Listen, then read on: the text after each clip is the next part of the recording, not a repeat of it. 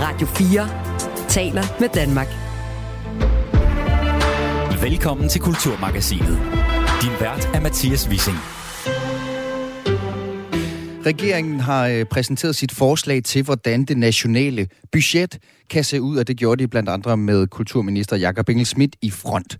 På kulturområdet betød det, at en række kulturinstitutioner fik forlænget de her bevillinger, som de har levet af siden sidste finanslov. Det gælder for eksempel Karen Bliksen Museet, og det var de selvfølgelig glade for, men alligevel var der også kritiske røster, blandt andet som en de i øh, brancheorganisationen Dansk Teater. Det var svært at få øje på de ellers lovende takter fra regeringsgrundlaget.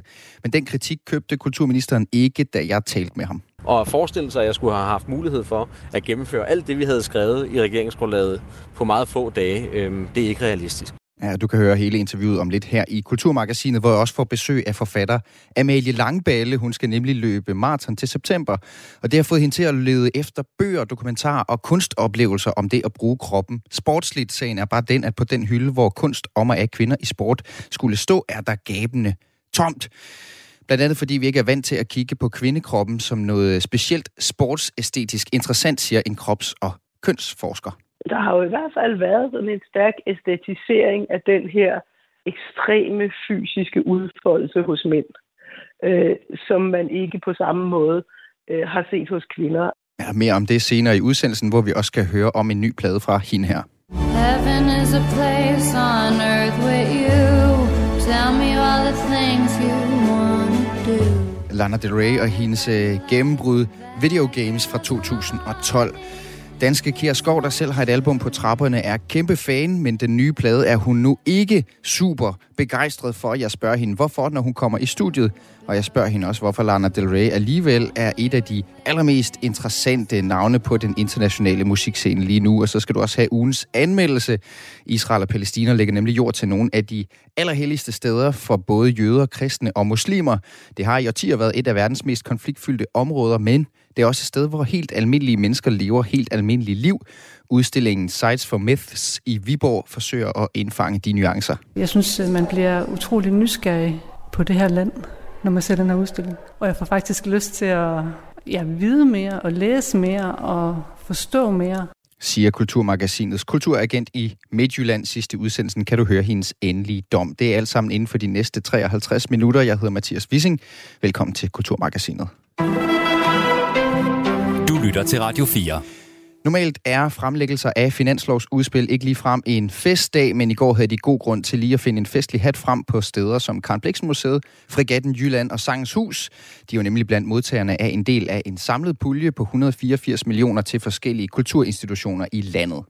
Andre steder i branchen, der var man i midlertid lidt strammere i betrækket, for eksempel organisationen Danske Museer, for her stod øh, finanslovsudspillet nemlig ikke helt mål med de forventninger, der var lagt op til efter præsentationen af et meget ambitiøst kulturpolitisk regeringsgrundlag i december. Jeg talte med kulturminister Jakob Engel Schmidt om regeringens finanslovsudspil før udsendelsen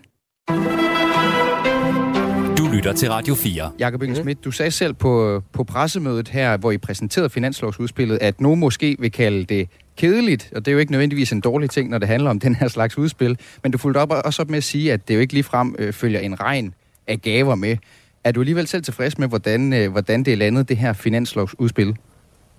Ja, det er jeg. Øh, I en tid, hvor inflationen har betydet, at mange danskere oplever, at de varer, de putter i indkøbskurven, er steget gevaldigt i pris, og mange har svært ved at få få privatøkonomien til at stemme overens med de høje regninger, så er det vigtigt, at regeringen og finansloven ikke bidrager til at øge inflationen, men tværtimod gør det modsat. Derfor er jeg også ekstra stolt over, at vi trods alt har fundet plads og midler til at prioritere endnu flere kulturinstitutioner og mere kultur, end det der oprindeligt var lagt op til i finanslovsudspillet. Mm. Øh, jeg har haft den omkring organisationen Danske Museer og Claus Jensen, som er, er forperson der. Han har sagt til os, at det er, at det er glædeligt, men kortsigtet, at det lykkes at finde midler til at fortsætte de her, øh, de her særbevillinger, han fokuserer på, blandt andet med Karen Blix Museet jo, og andre kulturinstitutioner. Øh, han kalder dem for friværkebevillinger og siger, at det ikke er, han ser det ikke som en decideret styrkelse af kulturarven, ligesom at han mener, det er, det er uholdbart i længden. Kan du forstå, hvor han kommer fra? Det er en færre kritik? Nej, det kan jeg faktisk ikke. Øhm, det er meget sjældent, at man øh, forlænger bevillinger fire år ude i fremtiden. Og med de her ekstra 184 millioner kroner er det netop det, der er sket. Og det skaber sikkerhed for de, for, for de berørte kulturinstitutioner de næste mange år, eller i hvert fald de næste fire år. Mm. Og det er det bedste, man kan gøre rent finanspolitisk inden for den ramme, der findes. Så kan den gode Claus have ret i, at man kunne gøre mange andre ting. Men hvis man ser på kulturlivet i går og i dag, så er der tilført flere penge til nogle meget væsentlige steder rundt omkring i hele landet. Og det synes jeg da kun, man kan glæde sig over. Og jeg er lidt ked af, hvis formanden for Danske Museer er ked af, at museer, han selv repræsenterer, får en stærkere økonomi. Ja, det synes jeg er mærkeligt. Ja, han synes, det er glædeligt, men, men kortsigtet. Og det var det her med det kortsigtede. Øh, men, men det kan jeg høre, du synes egentlig fire år er lang tid i, i den her branche. Altså, i Finansministeriets verden er fire år en uendelighed. Og som kulturminister og som medlem af regeringens økonomiudvalg har jeg to kasketter på. Den ene kasket handler om at sikre en ansvarlig økonomi og en ansvarlig finanspolitik i hele landet. Det lever jeg op til. Den anden handler om at sørge for, at kulturen kommer til at fylde mere og være mere for flere mennesker. Og den føler jeg også, at jeg lever op til. Mm. Så jeg er egentlig relativt begejstret. Han taler jo ind i museumsloven også. Det er jo den selvfølgelig, han har, øh, han har sit blik festet på. Det kan man godt forstå. Æ, har du også haft museumsloven i, i baghovedet med de, her, med de her særbevillinger og de penge, der er på, på finanslovsudspillet til museerne, vel altså, mærke, ikke? For nogle uger siden holdt jeg det største gruppearbejde i Kulturministeriets historie. Jeg havde flere end 150 repræsentanter fra Museums Danmark til, til, øh, til gruppearbejde øh, i Kulturstyrelsen. Og det havde jeg netop fordi, at jeg gerne vil modernisere museumslovgivningen og lave en museumsreform. Det faktum, at vi så i år prioriterer en række kulturinstitutioner herunder museer, betyder ikke, at vi ikke også skal lave en museumsreform. Det er ikke enten eller, det er både og. Og museumsreformen kommer til at have det rigtig lange lys på. Mm. Men som alle ved, der arbejder med enten politik eller kultur, så er finansloven jo gældende for et år gang. Og her har jeg så med stor glæde haft held til sammen med mine kollegaer at sætte en række kulturinstitutioner på de næste fire finanslove. Og det synes jeg kun, man kan glæde sig over. Ja vel. Så der, der er ikke en udelukkelse her ved, at du har fået øh, en bevilling over de næste fire år med nogle, nogle millioner årligt, som gør, at du dermed ikke er i betragtning til at kunne komme ind i en, i en, i en museumslov, alt efter hvordan den nu kommer til at se ud? Nej, overhovedet ikke. De to ting hænger ikke sammen på den måde, som, som, som nogen kunne frygte. Alright. Og jeg synes også, det er sådan lidt et, et, et sådan sort øh, syn at have, øh, når man fra regeringens side ønsker at prioritere et område endnu højere. Ja. Så, så jeg er nødt til at sige, jeg stiller mig lidt uforstående over for, for, for den tilgang til, til den meget glædelige nyhed, at vi har sikret en lang række kulturinstitutioners drift de næste fire år. Men han siger, han siger også, at det er glædeligt, men, men kortsigtet, måske fordi, at han jo også har, har museumslov på hjernen, det kan man jo godt forstå. Der er også en øh, direktør i Tans Teater, Peter Mark Lundberg, øh, han, han, han, han stiller lidt spørgsmålstegn faktisk ved det samlede ambitionsniveau. Han er ikke overbevist om, at den tegner til en decideret udvikling på kulturens vegne, samlet set så meget, som det er, er mere af det samme. Øh, han synes ikke, det er et overordnet løft. Øh, de her, han, han efterlyser nogle deciderede udviklingsmidler, og kalder det altså kedeligt, at det er blottet for, for dem. Kan du forstå, at han, den, den kedsommelighed Åh, jamen altså, vi har skrevet regeringsgrundlaget, at den første finanslov, den for 23, bliver en stram finanslov uden mange nye prioriteter. De få nye prioriteter, der så er, er på kulturområdet. Peter Mark Lundberg har jo ret i, at det ikke udfolder de samlede kulturambitioner, denne her regering har. Men allerede til august præsenterer vi jo en ny finanslov for 2024. Og der er det min klare ambition, at man kan se konturerne til en lang række nye prioriteter, også inden for kulturen. Og det er jeg nemlig lidt interesseret. Jeg kan godt lige blive lidt ved, ved også regeringsgrundlaget her. Øh, fordi at lige præcis også det her med, at de her samarbejder, som I også har talt ind i, altså hvad skal kulturen kunne på tværs af samfundet, det der strækker sig ud over kulturen også, det, det står netop også i regeringsgrundlagets punkt om det her med at, at kigge på, om man kan afdække og diskutere, hvordan kunst og kultur kan bidrage til at løse tidens store kriser. Jeg nævner for eksempel trivselskrisen. Du, mm-hmm. Kan du forstå, hvis, hvis man tænker, oh, hvor, hvor blev det af i finanslovsudspillet, i forlængelse af, hvad du lige sagde? Nej, det kan jeg faktisk ikke, fordi finansloven for 23 skulle have været vedtaget i 22. Og det betyder, at vi har udvidet det, man blev enige om lige før jul. Altså lige efter regeringen var skabt, med en række nye prioriteter. Og der er også stået i regeringsgrundlaget, at vi ville se på det her over hele perioden. Men der er jo gået under 100 dage af min tid som kulturminister. Og at forestille sig, at jeg skulle have haft mulighed for at gennemføre alt det, vi havde skrevet i regeringsgrundlaget på meget få dage, øh, det er ikke realistisk. Men øh, som både Peter Mark Lundberg og andre også ved, og det ved de, fordi jeg har haft dem på besøg til flere lytte, gruppemøder og inspirationsmøder, så er det noget, jeg arbejder med i de her måneder, og vil prioritere på de kommende finanslov. Mm. Der, der er jo det, det sidste punkt, jeg lige har på regeringsgrundlaget her. Det er jo fordi, det synes jeg faktisk var rigtig, rigtig spændende, og det var også et punkt, som blev taget rigtig godt imod i store dele af branchen. Det her kulturpas, som også ja. er en blomst, som jo er vokset i dit eget parti, Moderaternes have, kan man sige. Men øh, nu lavede den der, hvor man trykker Control Find i et dokument og, og skrev kulturpas. Det, det står jo ikke i finanslovsudspillet. Er det, er det resultat af det samme, altså det her med, at det egentlig er en finanslov, I har øh, udarbejdet på skuldrene af den fra 2022, og altså I, I indtil videre har sat kulturpasset på standby? Nej, kulturpasset er ikke sat på standby, men, men jeg, jeg er nødt til at sige, at præmissen for spørgsmålet er en lille smule håbløs. Ja. Øhm, og, det, og det siger jeg med al kærlighed. For at forestille sig, at man kan nå at prioritere et kulturpas fra en finanslov, der burde være vedtaget for tre eller fire måneder siden til det år, vi er i, det er simpelthen ikke politisk realistisk. Jeg, har jeg tænkte, også, om øh, forhåbningen ikke var, at man lige kunne finde, altså sige, jamen her er nogle, her er nogle penge til at sætte arbejdet i gang. Det var det, var det jeg, øh, jamen, jeg tænkte, ja, der måske ja, kunne ske men, at være men, i, i udspillet her. Men, men, men nu fik du afbrudt mig, fordi arbejdet med at lave kulturpasset er allerede i gang. Men der er jo ingen grund til at bevilge penge til det, før man har lavet øh, det lovgivningsmæssige arbejde og talt med kulturlivet om, hvordan det skal indrettes. Altså min ambition er, at vi har et kulturpas fra 2024. Det har I også spurgt mig om før her på Radio 4, hvor jeg har sagt det samme. Det er fordi, vi synes, det er så spændende med Og det må I også altid gøre. Det er bare vigtigt for mig, at interviewet ikke øh, kommer til at lyde som om, at der var nogle ting, der skulle være sket i 23, som vi så er gået væk fra. Ambitionen med kulturpasset har hele tiden været at bruge 23 til at sætte det på dagsordenen, diskutere det med kulturlivets øh, interessenter, institutioner og de mange mennesker, der skal, der skal være med til at få det til at virke, og så sætte det på budgettet, altså finansloven, så snart vi er i mål med det. Og arbejdet med kulturpasset, det skrider fremad. Men at forestille sig, at vi kunne nå det inden for ganske få måneder, og derfor prioritere det på finansloven for 23, det er simpelthen øh, med for kort aftræk. Det bliver først for 24. Jeg vil også godt gå et lidt andet sted hen, for der er også afsat en sum penge jo til, øh, til de lokale ugeaviser på det her SMV-finanslovsudspil. 43 millioner. Øh, og det har så fået Foreningen af Lokale Fritstående Journalistiske Internetmedier, som det hedder lidt mundret, øh, til at spørge, om der er nogle kriterier med modtagelsen af det her penge. De drømmer om, at de bliver øremærket til de små digitale lokalredaktioner, så de ikke, ligesom de, den her pulje ikke lander i de i forvejen store mediehuses lommer, som så løber af med det hele. Øh, er, det, er det noget, der, der bliver sat nogle kriterier op for, hvor, hvordan de penge skal fordeles, de der 43 millioner, der også ligger på finanslovsudspillet? Ja, det gør der, og det der aftale er, at det primært henvender sig til de lokale aviser, der eksisterer i dag. Og der er også mulighed for at søge bredt. Men jeg synes jo, det er en glædelig historie, at vi vælger at udmønte 43 millioner kroner til en lang række lokalaviser, der har det hårdt økonomisk. Og det gør vi, fordi at lokaljournalistik er vigtig for at få samfundet til at hænge sammen. Og det er sådan set en prioritet for regeringen, at det sker i hele landet. Men jeg kunne se, at det, de, den bekymring, de indledende bekymring, de lige havde, var ja, jeg har om simpelthen ikke, i de store... Ja, jeg har simpelthen ikke læst deres kritik. Jeg har heller ikke hørt fra dem. Øhm, men jeg er da lidt ked af, at i det øjeblik, vi kommer med en stor pose penge til, fra, til, til de lokale medier, så er der straks nogen, der, der, der ærger sig over det. Øh, jeg håbede jo derimod, at folk vil være glade for, at vi, vi, vi sørger for at understøtte lokal journalistik i hele landet. Men jeg tror, hvis jeg skulle sætte mig ind i deres hoveder, tror jeg, at de, at de er bange for at få soverne, øh, tage, tage soverne eller glæderne på forskud. At de håber selvfølgelig, ja. at, det også, at det også lander ud hos de, de helt små øh, mediehuse og de, og de helt små lokale digitale journalister.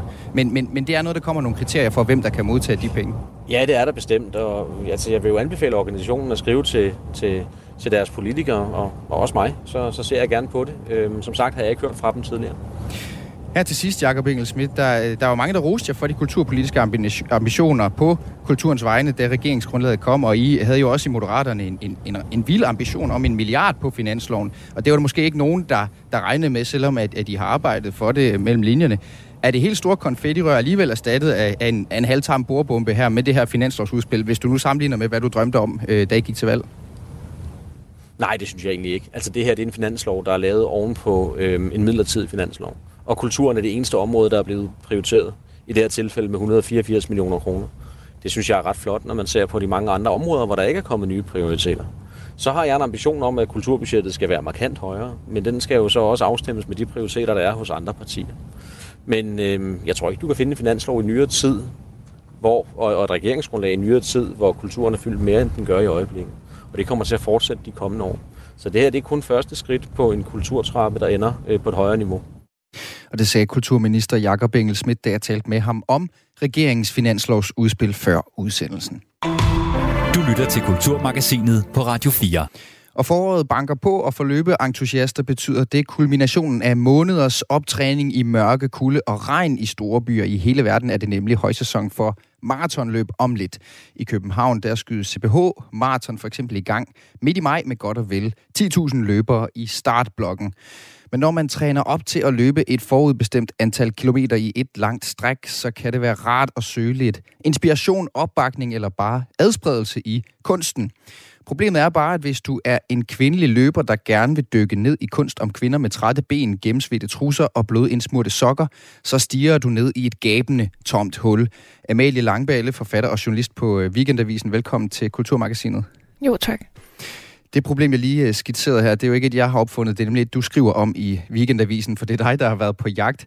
Og hvad det går ud på, det dykker vi ned i lige om lidt. Men først så vil jeg gerne øh, spørge dig. Du træner op til maraton til efteråret. Du har øjnene rettet mod øh, Berlin Marathon den 24. september. Hvorfor egentlig? Øhm, ja, jamen, hvorfor egentlig? Øhm, jamen, øhm, jeg, jeg har en agent, som, øhm, som, øh, som hvor vi, vi sådan, det halvt vedet om, hvem er os, der gad at gå i gang med at løbe. Øh, og det vil være en 7-8 måneder siden. Øhm, og jeg vidste, altså jeg vidste allerede, da vi gjorde det, at hvis der var en, der kom til at holde fast, så var det mig. øhm, og jeg var tænkt, altså, jeg, jeg, sådan, jeg har været sådan 5 km løber i mange år. Øhm, men så snakkede jeg med min far om det, og nævnte, at, sådan, at, at vi var gået i, altså jeg, jeg var ligesom faktisk gået i gang med et ægte program. Og så fik min far øh, sådan for første gang nærmest i mit liv, kunne man kunne ligesom se sådan en eller anden øh, faderlig stolthed. Øh, du kan se, en, hans, det kom lys i øjnene på ja, ham. Ja, ja, og han, var, han fandt sin, øh, han løb Kø, Københavns Marathon i, 3, i 83. Øh, og han, øh, han, han fandt sin, øh, sin t-shirt frem, men på det tidspunkt fik man sådan en, eller han, han løb med Sparta, eller jeg ved, men ja. jeg tror, man fik sådan en, en t-shirt, det, det er også meget sagt, det er sådan en undertrøje, den var han inde at finde fra gemmerne, og blev sådan helt glad og var sådan, så kan det være, at du, du slår familierekorden. Jeg har sådan en bror, der løber. Øhm, men det er nu min far, der har rekorden. Men så kunne jeg godt mærke, altså sådan, at, at bordet fangede lidt. Mm. Øhm, så jeg har faktisk været sådan rimelig i, i hardy. Ja, øhm, i kulde, mørke og regn. Ja, øh, i den grad. Øh, slår du familierekorden? Nej, det gør jeg ikke, fordi at min, min far løb der i 83 en ret, altså for en, for en helt almindelig, og jeg, kan, jeg, kan, jeg, jeg er så dårlig til tal, så jeg kan simpelthen ikke huske det. Øhm, Men du kunne bare huske, det var, det var urealistisk. Ja, det er ureal, altså urealistisk for, for, for mig som kvinde, urealistisk for, for mig med min personlighed. Altså, mm. jeg skal ned og lave en, en exceptionel god tid for en, for en kvinde, ja. for en kvindelig almindelig motionist, hvis og, jeg skal, skal nærme mig. Og det er faktisk lige det, det skal handle om lige om lidt. Jeg skal lige høre, hvor meget har du ved med din agent? Jamen, vi har ikke ved noget. Altså, det, det er jo ren og skær æresag. Okay. Øhm, og jeg er ja. den, der løber endnu. Det er jo også en meget ægte motivation, kan man sige. Ja. ja så der er ikke sådan et eller andet, der er ikke nogen, øh, nogen øh, øh monetære gevinster at komme til, der det er ren og skær ære. Nå, øh, Amalie, jeg skal også snart løbe halvmarathon. Prøv lige at beskrive for mig, apropos hvad du faktisk var i gang med på sporet af. Hvilke problemer har du, når du snører dine løbesko, som jeg ikke har som mandlig løber? Mm, ja, altså, jeg siger problemer og problemer. Øh, jeg, jeg har måske udfordringer, eller jeg har... Øh... Hvad er anderledes? Lad mig sige det sådan. Mm. Der er nogle konkrete ting, altså der er nogle fysiologiske ting, som, øh, som for eksempel det at have bryster, at det sådan for første gang, det, det er altså ikke noget, man, man mærker, hvis man bare som jeg sådan hidtil har løbet de der 5 km en gang imellem. Men jeg kan jo mærke, at selvom jeg har købt øh, den ultimative chok-absorber øh, sportsbh, så kan jeg jo mærke mine bryster, når jeg har løbet langt. Øh, altså de er simpelthen ømme, og de hæver. Mm. Øh, og så er der sådan noget som, hvad, hvad gør man af sit, altså hvad gør man af sit hår, øh, og så videre, og så videre. Øh, men jeg skulle sige mere grundlæggende, er det simpelthen en anden, øh, altså det, det, det, er simpelthen en, det, det er simpelthen en, en anden sådan bagage, synes jeg, man kommer med som, øh, som kvinde, der gerne vil dyrke motion for motions skyld, fordi at det at dyrke motion, er der sådan, det, er, det, det, det sidder så dybt i mig, eller sådan, det, det har jeg ligesom kunne mærke, efter jeg, fordi jeg, jeg, jeg har ligesom nået en alder, hvor at, at det der med, hvordan min krop ser ud, og så videre, og så videre, det er lidt underordnet for mig. Men det er jo alt det, man kommer med, faktisk. Altså, jeg, jeg, jeg kan mærke, når jeg taler med andre, at de, de tror, jeg gør det for at tabe mig, eller sådan, altså, der, der er sådan et eller andet, altså, det, man, man kommer simpelthen med en kulturel bagage, som handler om, at, at hvis du motionerer som kvinde, så handler det, så handler det altså, så, så forventes det at handle om dit udseende, på, mm. på en anden måde, end jeg tror. Altså ikke, at jeg ikke er, er helt med på, at, at, at der også er en, altså en, en, en mandlig æstetisk øh, pendant til det, men, men, men det, er meget, øh, det er meget tydeligt for mig at mærke, også at mærke, hvad for en, altså hvad for en øm, altså hvad, hvad for nogle ømme øh, altså knapper, jeg trykker på hos alle andre kvinder, jeg mm. kender. Mm. Fordi at, at det, det er så øhm, det ligger som en af de der sådan, øh, forventninger, at du, sådan, du, skal, du, skal spise, du skal spise sundt og, og motionere og øh, barbere dig alt det der som kvinde. Og så, så altså, man kan ligesom mærke, at man, man, man trykker på noget, på noget, altså noget ømskinnet mm. øh, hos andre kvinder. Så du bliver tillagt alle, alle mulige motiver som kvinde, når du siger, jeg løber, som, hvor, hvor et mænd mere bare siger, når du skulle løbe en tur, ja, det skal du vel, for lov at stå i egen ret. Ja, eller det der med at, dy- altså det der med at dyrke idræt for idrættens skyld, er i hvert fald, øh, det, det på en eller anden måde øh, ikke sådan den, det første, man tænker mm, på, ja. synes jeg. Øhm, og det er ikke fordi, at jeg, ikke, at jeg bliver mødt med en masse altså fordomme. Det er ikke så meget det. Det er faktisk mere det her med, at jeg kan mærke, at Altså, jeg kan mærke, jeg kan mærke en, masse, sådan, altså en masse dårlig samvittighed øh, hos, hos alle andre. Altså, jeg, jeg er simpelthen mm. nødt til sådan, med mine veninder. Det, det er ganske, altså du ved, jeg har ligesom annonceret det, og så snakker vi, altså, så snakker vi faktisk ikke så meget mere om det. Det er måske også derfor, jeg er endt med at gerne vil læse om det, fordi at ja. de gider ikke høre på det, fordi ja. det minder dem bare om, hvad de, altså, at, at de selv øh, også engang øh, var, var, var tilmeldt et fitnesscenter, eller at de gerne skal til yoga i eftermiddag, eller ja, sådan. Så du, du er også lidt den løbende, omløbende dårlige samvittighed, samtidig når, når man nu er en af dem, der løber en gang imellem. Øh, Amalie, jeg, jeg skal også, øh, det her med netop at have en hobby, eller noget, man går op i, eller øh, i det hele taget være i gang med noget, så, så er det jo rart at se sig spejlet i litteraturen eller i kunsten. Og det har du jo også øh, forsøgt at gøre, og det har du som sagt skrevet om i Weekendavisen, øh, navnlig med udgangspunkt i det her med, med løb. Øh, hvor har det bragt dig hen, altså når du har let i kunsten efter ting, der handlede om løb? Jamen altså, først og fremmest, at det er jo nok en klassiker, som rigtig mange læsere har, løbere har læst. Det var, det var mange elord der. Øhm, som er har, øh, Murakami, som har skrevet, hvad, hvad, jeg tænker, hvad jeg taler om, når jeg taler om at løbe. Mm. Øhm, som jo er lidt den, måske den, den, den moderne, bibel. den moderne løbeklassiker. Mm. Øh, som jo er en rigtig dejlig bog. Øhm, men, men som også og det er jo så det, man stod ind i, fordi jeg, var, jeg, jeg har også, så, så, så havde jeg, jeg havde sportshjerte stående af um, Daniel Densig, øh, og nu siger jeg Daniel, fordi jeg, jeg kommer altid i tvivl om, hvem der er Daniel og hvem der er David, men jeg tror, det er Daniel Densig. Jeg tror, han er øhm, Daniel. Jeg finder lige ud af yes. det, mens du snakker videre.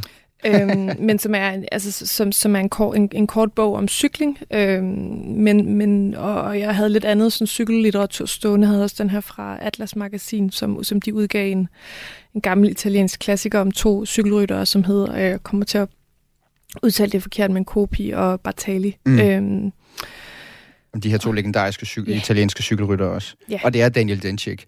Yes. Øh, men øh, det, det, der så glemmer ved sit fravær, det er jo, det er jo de, de kvindelige øh, atleter. Øhm, øh, og, øh, og, og jeg, jeg ringede til vores go-to-bibliotekar her på programmet, som hedder Mette K. Jensen, og hun, hun endte med for første gang i programmets historie at kaste håndklædet i ringen. Der findes ikke nogen deciderede romaner, der tematiserer lige præcis det. Altså, hvad er din egen teori? Hvorfor findes det ikke, tror du? Mm, jeg, jeg, jeg tror, den er tosporet. Altså, jeg tror for det første, så tror jeg, at idrætslitteratur er et smalt emne. Øh, vi, øh, altså, der er af en eller anden grund, så, så er der noget med, når en, når, en, altså, når en mand bestiger en cykel, at så er det ekstremt smukt, og der står fem mænd klar til at beskrive det litterært. Altså litterært. Øhm, og jeg ved ikke rigtig, hvorfor cykling har den særstatus. Og så, og så begynder det jo at tynde ud i det, så kan du finde, du kan finde noget om fodbold, du kan finde, og du kan finde noget om løb, og sådan, men du kan jo ikke finde, altså jeg siger, var en ekstrem ivrig øh, altså crossfit-udøver. Det, det tror jeg heller ikke. Det, det er også svært at, at, at, at finde afspejlet i litteraturen. Så, så jeg tror simpelthen, der er nogle sportsgrene, der er begunstiget af større fascination end andre. Øhm, og så tror jeg sekundært, at, altså, at det bare ikke... Altså, at, at vi, vi har en fordom om, at kvinder, når de motionerer, så handler det faktisk om kropsoptimering, og ikke om idrætten. Altså, for det, mm. det er det, på en eller anden måde det er to ekstremt forskellige ting. Altså, mm. selvom, det, det, selvom det ene ligesom er, er næsten en forudsætning for det andet. Øhm, og så tror jeg, der er en, altså, så er der jo en, en subgenre, som, som jeg også øh, beskriver i, i det, jeg har skrevet om, som er de her historier om kvinder, der vandrer. Og jeg, jeg ved ikke, hvorfor det har fået sin... Men, men det findes. Øh, der, den, den store klassiker er Wild, øh, mm. hvis forfatter jeg, jeg simpelthen ikke kan huske på stående fod. Men som er den her kvinde, der, der går... Øh, ja, hvad hedder, den hedder Pacific Trail, tror jeg men som ligesom går, går, går hen over, går gennem USA, øhm, for at finde sig selv. Men det er altid det er sådan nogle krisebøger. Det er sådan noget med, at du, du har haft en stor krise, du går ud. Ja, øhm, så det er noget selvudvikling, ja, og, og mere end det er sporten. sporten. Ja. Jeg talte med Linde Bull Christiansen, hun er køns- og kropsforsker på RUK, og hun sagde, der er sådan en, en tung historisk arv også. Altså det er noget, det ligger også i os på en eller anden måde, at vi er vant til at kigge på, når vi kigger på atleter, så er det sådan nogle mandlige helte, hvor at det blik, der ligesom ligger i vores øh, kulturarv, er mere, at kvinden er enten en, der er det stille og det blide, øh, eller det sexede. Det er ligesom det, vi er vant til at kigge på kvinder, hvor mænd, det er når vi snakker om at træde vat og løfte kilo, eller løbe hurtigere, eller, eller det ene og det andet. Så det, og det siger hun, det kunne godt være en del af årsagen til, at vi også får mere kunst om mandlige end om kvindelige atleter. Og så sagde hun sådan her om forskellen i det her blik, vi kaster på henholdsvis mande- og kvindekroppen. Der har jo i hvert fald været sådan en stærk æstetisering af den her ekstreme fysiske udfoldelse hos mænd, øh, som man ikke på samme måde øh, har set hos kvinder. Altså der er, øh, der er simpelthen nogle ret stereotype i virkeligheden idéer om, at, øh, at kvinder skal ligesom være, være blide og bløde og øh, øh, rolige, øh, og at det ligesom er, er øh, der, hvor man æstetiserer kvindekroppen, øh, eller hun skal være meget sexet eller sådan noget, øh, mens at mandekroppen i høj grad bliver æstetiseret, øh, når den øh, er sådan en meget trænet krop. Ja, her hen mod slutningen, Amalie, er vi så gammeldags, at vi ikke kan tale poetisk om en svedende, sportspræsterende kvindekrop?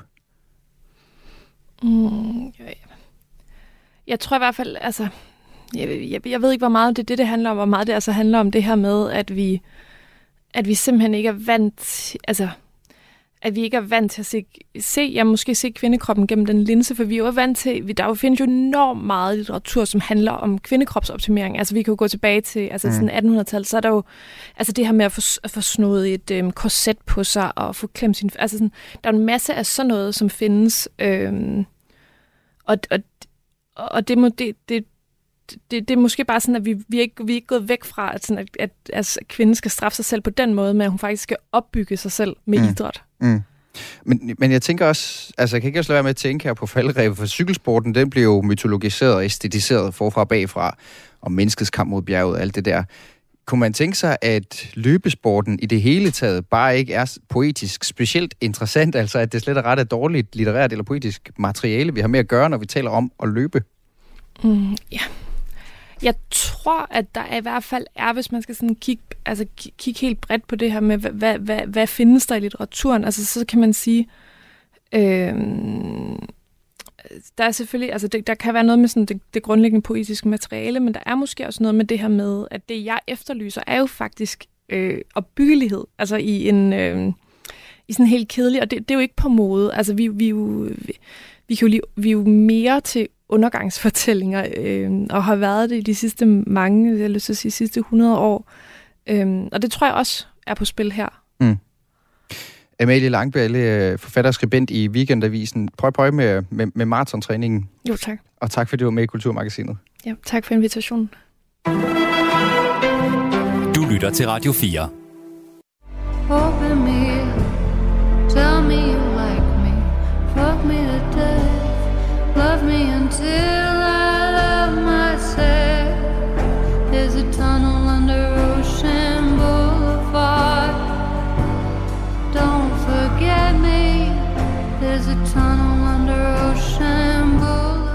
Nu skal det handle om en af de øh, allerstørste og allermest interessante internationale artister lige nu, nemlig den amerikanske musiker Lana Del Rey. I dag udkommer hendes nye album med samme titel som sangen, vi hørte lidt fra her.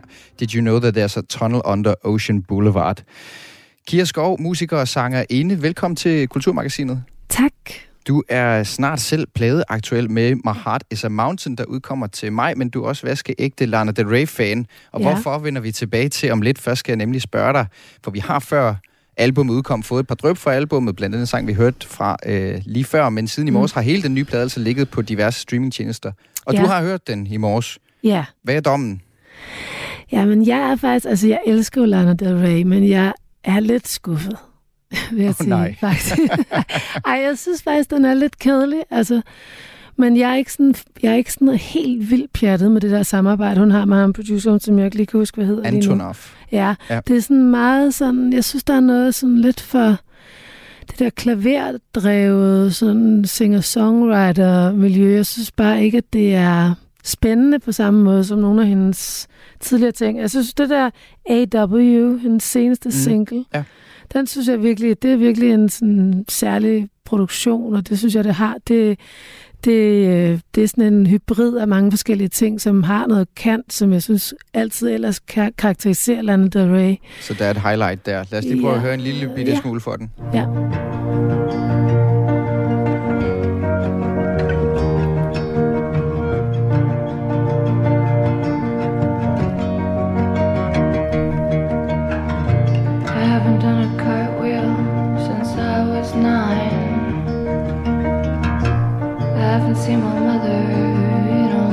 For den starter faktisk sådan her, øh, og har sådan meget øh, øh, Lana Del Rey-agtig øh, tekst, vil jeg også sige. Øh, og Nu hører vi ikke det hele, men Nej. jeg kan sige, at det er samme nummer, som også lyder, øh, som også lyder lige et sekund, som lyder nemlig sådan her til sidst, for det bliver meget anderledes. Jimmy, Jimmy, right. Jimmy, Jimmy, cocoa, Jimmy, give me high. Love me if you love enough, you can be my light. Jimmy, only Og jeg tror, hvis man skal have hele oplevelsen, så skal man, så skal man høre sangen i et stræk. Ja. Øh, det kan man gøre, øh, hvor man nu plejer at høre musik henne. Øh, altså, hvorfor fremhæver du den her sang på en ellers lidt skuffende plade? Jamen, fordi jeg som sagt synes, det her nummer sådan er en ret spændende produktion. Jeg kan godt lide det der, sådan lidt, uh, det der twist, der går for det her meget sådan romantiske, sådan store uh, Lana Del Rey-agtige univers ind i sådan noget nærmest sådan lidt Missy Elliott-agtigt. Jeg ved ikke, det har sådan et, uh, noget meget elektronisk over sig også, ikke? Mm. Sådan et skift, som, hvor du ikke har hørt Lana på den måde før. Mm. Og det synes jeg, jeg synes bare, det er fedt. Det er sejt lavet. Og det er ret sjovt, for det taler jo ind i noget af det, som også øh, karakteriserer hende, det der med at være sådan meget bevidst om øh, hele musikhistorien, øh, er noget af det, der mm. Bliver sagt om. Altså, hun har sådan kæmpe, Ja. sådan nogle virkelig enorme dybder. Øh, du har fulgt hendes karriere, og da, da jeg ringte til dig for at høre, om du var med til at tale lidt om den her plade, så sagde du, at du synes, hun er, hun er fantastisk. Altså, hvad. Mm. hvad kan du godt lide ved hende, sådan helt overordnet set? Jamen, jeg synes, at hun, øh, som du også selv er inde på, altså hun bringer jo noget af, altså hun, hun trækker på, på, på, på en masse sådan referencer til alt muligt. Øh, Nancy Sinatra og sådan klassisk øh, historiefortæl, amerikansk historiefortællende sangskrivning. Øh, samtidig med, at hun også er sådan en, en rebel, ikke? Altså hun er ikke nødvendigvis, hun følger ikke strømmen, Mm. mm. og det kan jeg også rigtig godt lide ved hende. Altså hun, øh, hun er kontroversiel i hendes måder også måske i dag at være sådan øh, stadigvæk lege med de her sådan lidt klassiske kønsroller i forhold til hendes seksualitet og den her underkastelse, som hun tit sådan dyrker på en måde ikke? I, den Mm. her, i den her fortælling, som hun som har været en stor del af hendes sangskrivning, også helt tilbage fra Ultraviolent, som jeg synes er hendes Fra absolutte- 14, ja. ja, mesterværk. Ja. Øhm, Der, der er en, øh, en anden fan, øh, ja. Ja. som jeg snakkede med, Felix Thorsen Katz Nielsen, som er freelance kulturjournalist tilknyttet Politikken, hvor han blandt andet har medvirket i en udgave af Politikens poptillæg, har de et program, der hedder Om Mm. netop, eller en podcast, der hedder Ja. Om lige præcis Lana Del Rey. okay. Han er enormt fascineret af hende og har også fulgt hende tæt. Prøv at høre, hvad han siger. Jeg elsker Lana Del Rey, og det har jeg, har jeg egentlig gjort altid, og så er det med forskellige styrker fra tid til anden, og alt efter hvordan jeg har det, og hvordan hun har det. Øh, men, men er helt vild med det, hun laver, og jeg synes, at hun er øh, dejligt umulig at komme udenom i det ligesom nutidige poplandskab, og det, øh, det under jeg hende, og jeg, holder af hende både som musiker og som sådan mærkelig øh, myteskaber. Ja, og noget af det, mm. Mm. som han synes er sådan... øh, Det er interessant med det her myteskaber, for det synes ja. Jeg også passer godt på hende. Ja. Noget af det, som han synes er, er ekstra bemærkelsesværdigt ved Lana Del Rey, det er også, hvor, hvor bredt hun ikke bare lader sig inspirere, men også hvor bredt hun inspirerer tilbage. Han havde en lille anekdote, som han øh, fortalte til mig, da jeg talte Mhm. med ham øh, før udsendelsen. Du får lidt lille, et lille ja. Bånd fra min snak med ham her. Jeg sad sidste år og lavede en litteratursamtale mellem Tine Høgh, forfatteren, og digteren Sebastian Nathan, to danske forfattere, og bemærkede, at i deres to meget, meget forskellige bøger øh, citerede de begge to Lana Del Rey på forskellige måder. Og det var ligesom en mistanke, jeg havde haft så lang tid, at Lana Del Rey må være en af de mest citerede musikere i øh, blandt yngre danske forfattere. Og det siger et eller andet enormt øh, spændende om både hendes selvfølgelig popularitet. Hun er en kæmpe sanger. Hun er enormt populær, og der er mange, der lytter til hende. Men at hun også har et eller andet på en eller anden poetisk anslagskraft, som simpelthen dukker op på de danske poetiske øh, tider. Altså man kan ligesom se hendes fodaftryk i dansk litteratur. Det synes jeg er, er sådan enormt finurligt og, og siger en hel masse om hendes ligesom ståsted i verden. Og man får et indtryk af, at hun er sådan en, der har kæmpe indflydelse på rigtig mange store kunstnere. Altså, det, nu, det, det, er, det er digter og forfattere herhjemme i Danmark, men jeg så også et interview, eller en samtale, som var blevet sat op mellem hende og Billie Eilish, hvor Billie Eilish fortalte ja. hende, at hun havde haft hende som, som baggrund på sin, øh, på sin iPhone, dengang hun kom frem der tilbage i, i 10-12 stykker. Øh, så det er, altså, det er sådan, hun inspirerer ret bredt og ret vidt. Ja, helt vildt. Altså, hun er ligesom... Øh, jeg synes jo, hun er sådan lidt popverdens Tolkien, altså hendes, hendes evne ud i at lave sådan noget worldbuilding, altså den her sådan fantasi, som man har, Del Rey, som jo er en konstruktion, øh, det er ikke hendes rigtige navn, det er ikke et menneske, der findes, agtigt, som det er med mange popstjerner, Madonna, Prince og andre, men hun har ligesom formået at lave sådan et univers øh, af historier, øh, som lever videre, og som inspirerer enormt mange musikere og ikke-musikere. Og nu, nu nævner du nemlig øh, Madonna og og Prince for eksempel, altså nu, nu er hun jo stadigvæk i gang med sin karriere. Det her, det er hendes 9. Ja. plade. Øh, altså, er det, hende, er det den tradition, vi skal skrive hende ind i, øh, også i, i og med, at hun stadig er ung, og altså, hun er, hun er 37 og, og har mange år, også mm. i musikbranchen, forhåbentlig foran sig? Jamen, hun har jo kun været her i cirka 10 år. Det var, som du sagde der i, i, i begyndelsen af 10'erne, at hun kom frem, og først sådan rigtig øh, omkring 2012, hun sådan noget mere mainstream igennem.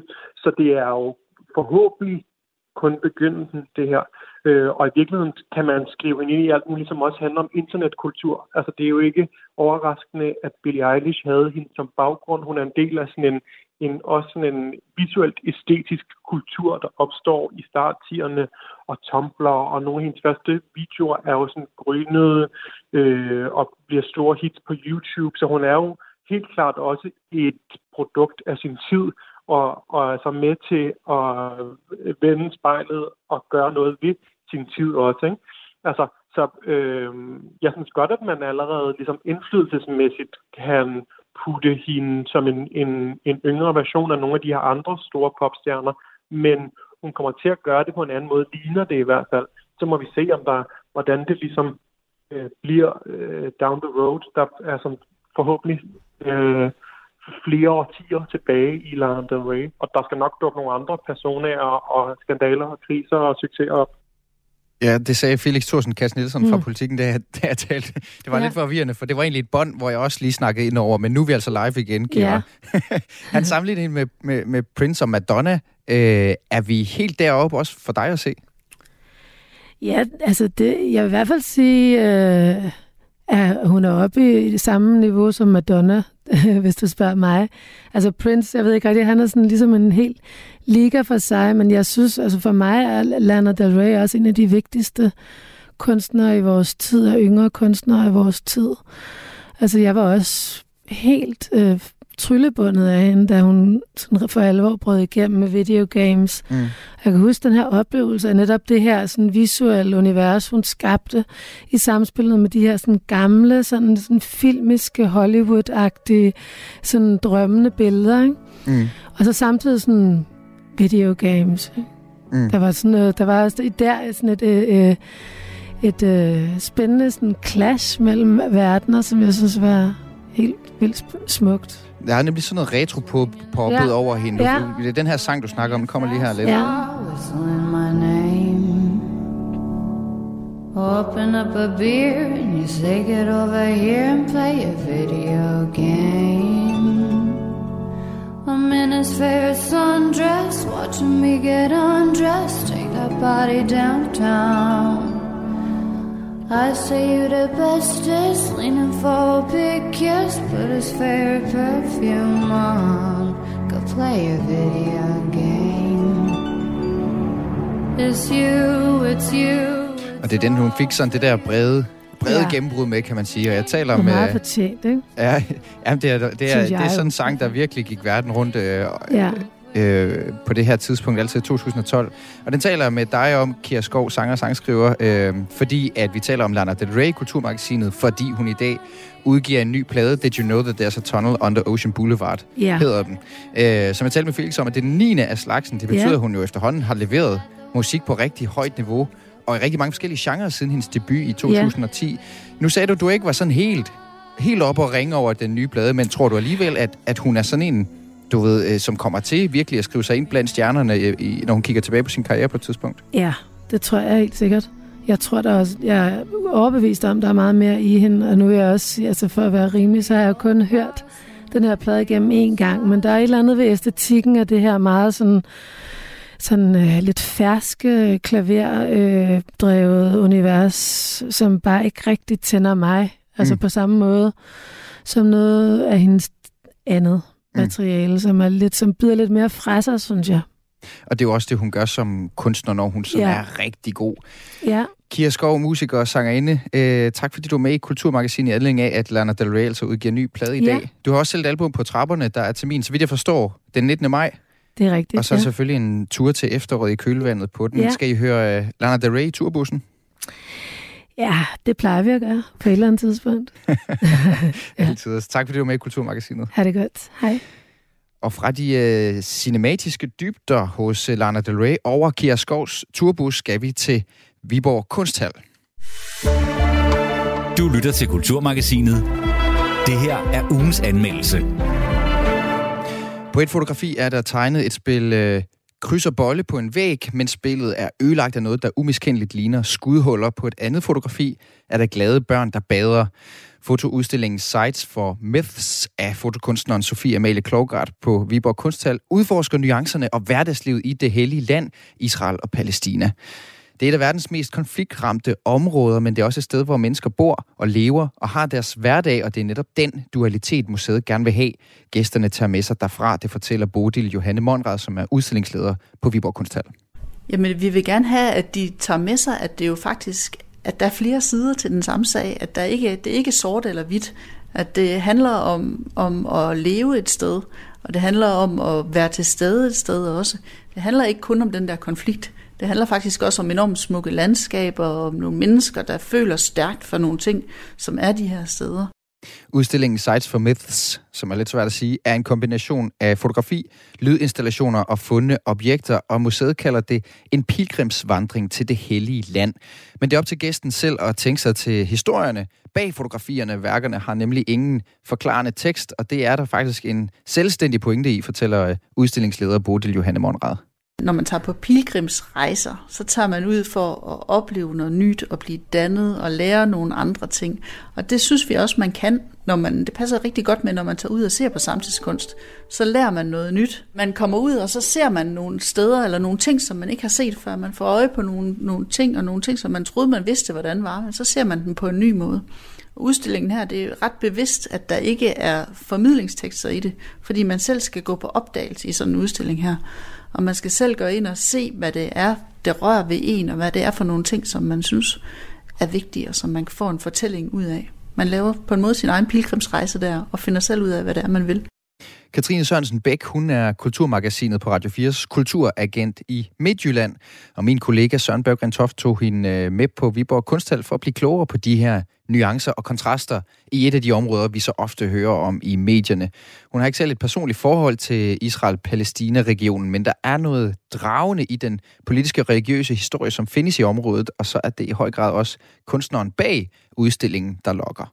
Det er et, øh, et heldigt sted, og så er det også et sted, som ligesom, øh, det må være et knudepunkt øh, for mange mennesker, og det er faktisk øh, ret nysgerrig og spændt på at, at se, hvordan hun sådan, øh, hvad kan man sige, ser på det, og hvordan hun sådan, øh, hvordan det kommer til udtryk i, øh, i billederne. Og jeg har faktisk også øh, fulgt øh, Sofie Amalie Klogart på Instagram og, og sådan steder, og så har hun jo en søster, som hedder Josefine Klogart, som er forfatter, og jeg er sådan ret, nysgerrig på de der to søstre, hvad de egentlig kan med hver deres øh, kunstform. Skal vi gå ind og se på det? Ja.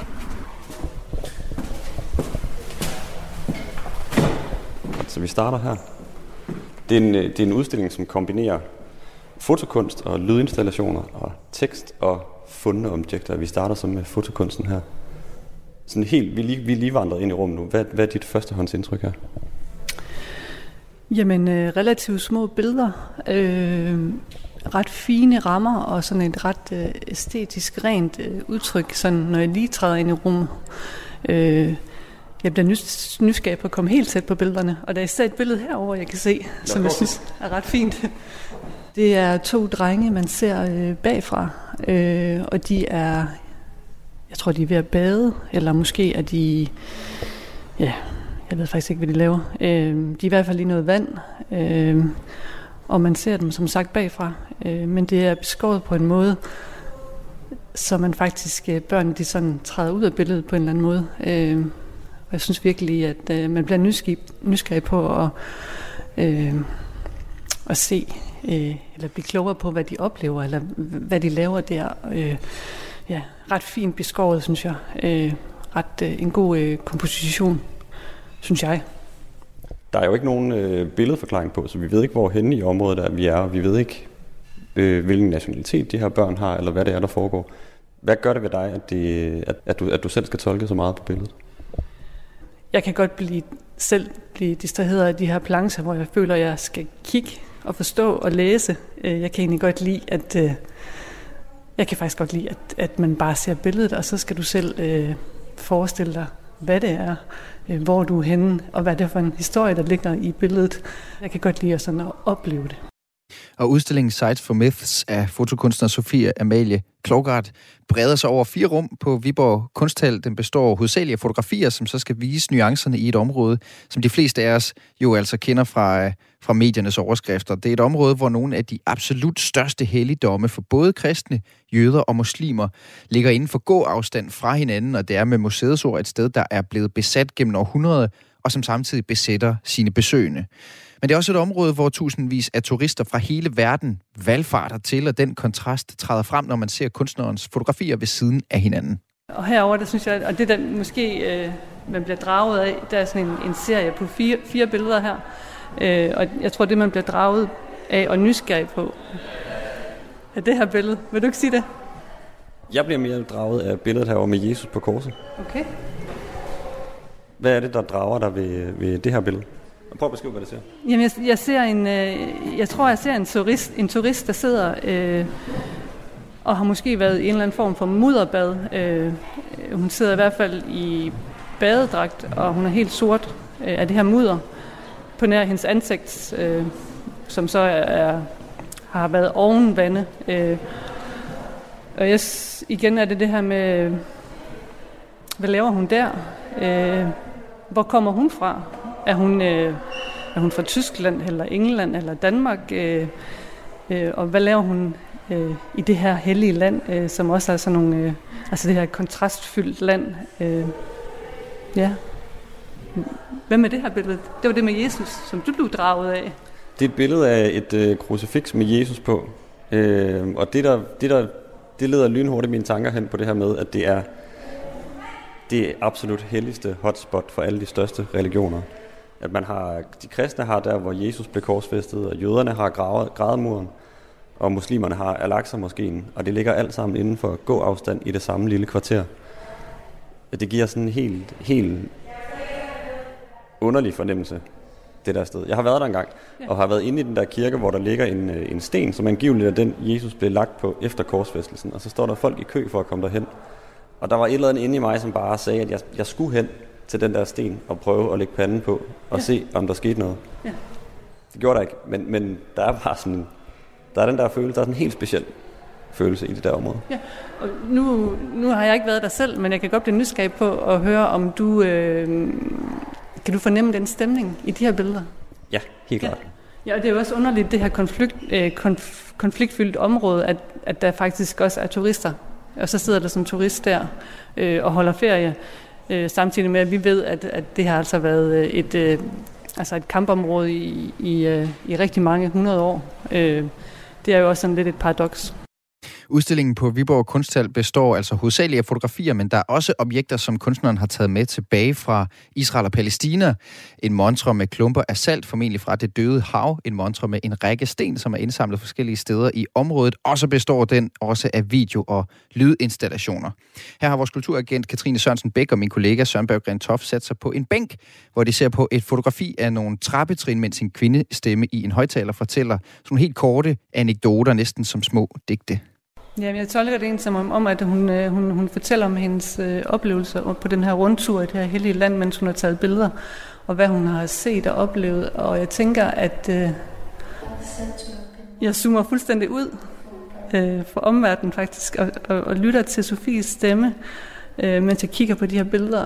Og, og det er faktisk ret fint, øh, at der også er noget til alle sanser i sådan en udstilling. Øh, at hun sætter ord på nogle øh, ting, hun har set og oplevet, øh, samtidig med, at jeg kan kigge rundt på de her billeder. Og jeg, sådan, jeg føler mig lidt i en anden zone, og det er faktisk ret rart. Det er ret fint. Og mens vi lytter til de her små lydbider, som nærmest er små digte, så sidder vi og kigger på et billede af fem hvide trappetrin, der går op, og så er muret til for oven. Hvad, hvad gør det her billede ved dig? I'm in the Negev desert where a young man has disappeared. Jamen det er igen, øh, det er jo igen et paradoks. En trappe, der går op øh, til noget, som er en indgang, som er modet til. Øh, hvordan, skal jeg, øh, hvordan skal jeg tolke det her? Øh, hvad er historien bag den her trappe, og, og hvorfor har man muret den her indgang til? Øh, jeg synes, øh, jeg synes, øh, man bliver utrolig nysgerrig på det her land, når man ser den her udstilling. Øh, og jeg får faktisk lyst til at ja, vide mere og læse mere og forstå mere øh, ud fra nogle ret, øh, ret lyriske fotos. Det synes jeg er ret fint. Jeg synes også, der er billeder, hvor der er meget håb i og glæde. Øh, her ved ude i en ørken, øh, og så er der lige sådan et, et grønt træ midt i alt det her, øh, det her, øh, det her ja, goldhed og, og barsk øh, støvet landskab. Øh, Og det er jo taget på lang afstand, så man virkelig kan se, hvor alene det grønne træ er. ja, ja, men stadigvæk det er der. Der er håb. Øh, måske, øh, måske skal det nok gå. Selvom kulturagent Katrine Sørensen Bæk, hun ikke på forhånd havde et øh, forhold til Israel og Palæstina, det, det område, som dokumenteres i udstillingen Sites for Myths her, så siger hun, hun har fået et indblik i de nuancer, det rummer, fortæller hun med, med lyden fra en videoinstallation i baggrunden til sidst. Jamen, Jeg synes, det har været en, en kæmpe stor fornøjelse at se øh, fotokunst, først og fremmest, fordi det ser vi rigtig sjældent. Øh, og så synes jeg, hun... Øh, jeg synes faktisk, det der med, at man ikke, øh, ikke sætter plancher op og fortæller en hel masse, øh, gør, at man som øh, publikum får lov til selv at, og danne sin egen øh, historie og fortælling op i hovedet. Øh, øh, og det synes jeg faktisk er ret sundt for os, at, at alting ikke bliver sådan forklaret og udpenslet, øh, men, men vi faktisk skal til, tænke selv. Og så synes jeg, at det her øh, område også øh, har sådan en dragende øh, effekt eller magi på mig. Øh, jeg synes virkelig, at øh, man får en fornemmelse af, at, øh, at det er myternes land. Øh, det er her, at øh, der både er kontraster og, og uro og ufred, øh, men der er også mennesker, der lever øh, blandt hinanden øh, og har et godt liv, øh, og, der, og et smukt, øh, et smukt liv øh, og smukke landskaber. Og, så det er sådan et, øh, et virkelig øh, en, en rigtig fin udstilling, som ligesom kombinerer alle de her ting. Øh, også det, man har muligheden fået, både for at se og lytte øh, og opleve med forskellige sanser, gør, at det står meget stærkt. Og det sagde Kulturmagasinets kulturagent i Midtjylland, Katrine Sørensen Bæk, til min kollega Søren Berggren Toft. Og udstillingen Sites for Myths, den kan ses på Viborg Kunsthal frem til 7. maj. Kulturmagasinet på Radio 4 er slut. Det har handlet om øh, finanslovsudspillets konsekvenser for kulturområdet, lidt om Amalie Langbale, der træner op til maraton, lidt om Lana Del Rey, og altså om Viborg Kunsthal. Om lidt kan du høre hele programmet i Radio 4's app, eller der, hvor du normalt plejer at finde dine øh, podcasts. Søren Berggren Toft, han har været med til at lave dagens udsendelse. Det var også ham, der havde været i Viborg. Mit navn er Mathias Wissing. Om lidt er der fredagsmissionen her på Radio 4, så bliv hængende. Rigtig god weekend.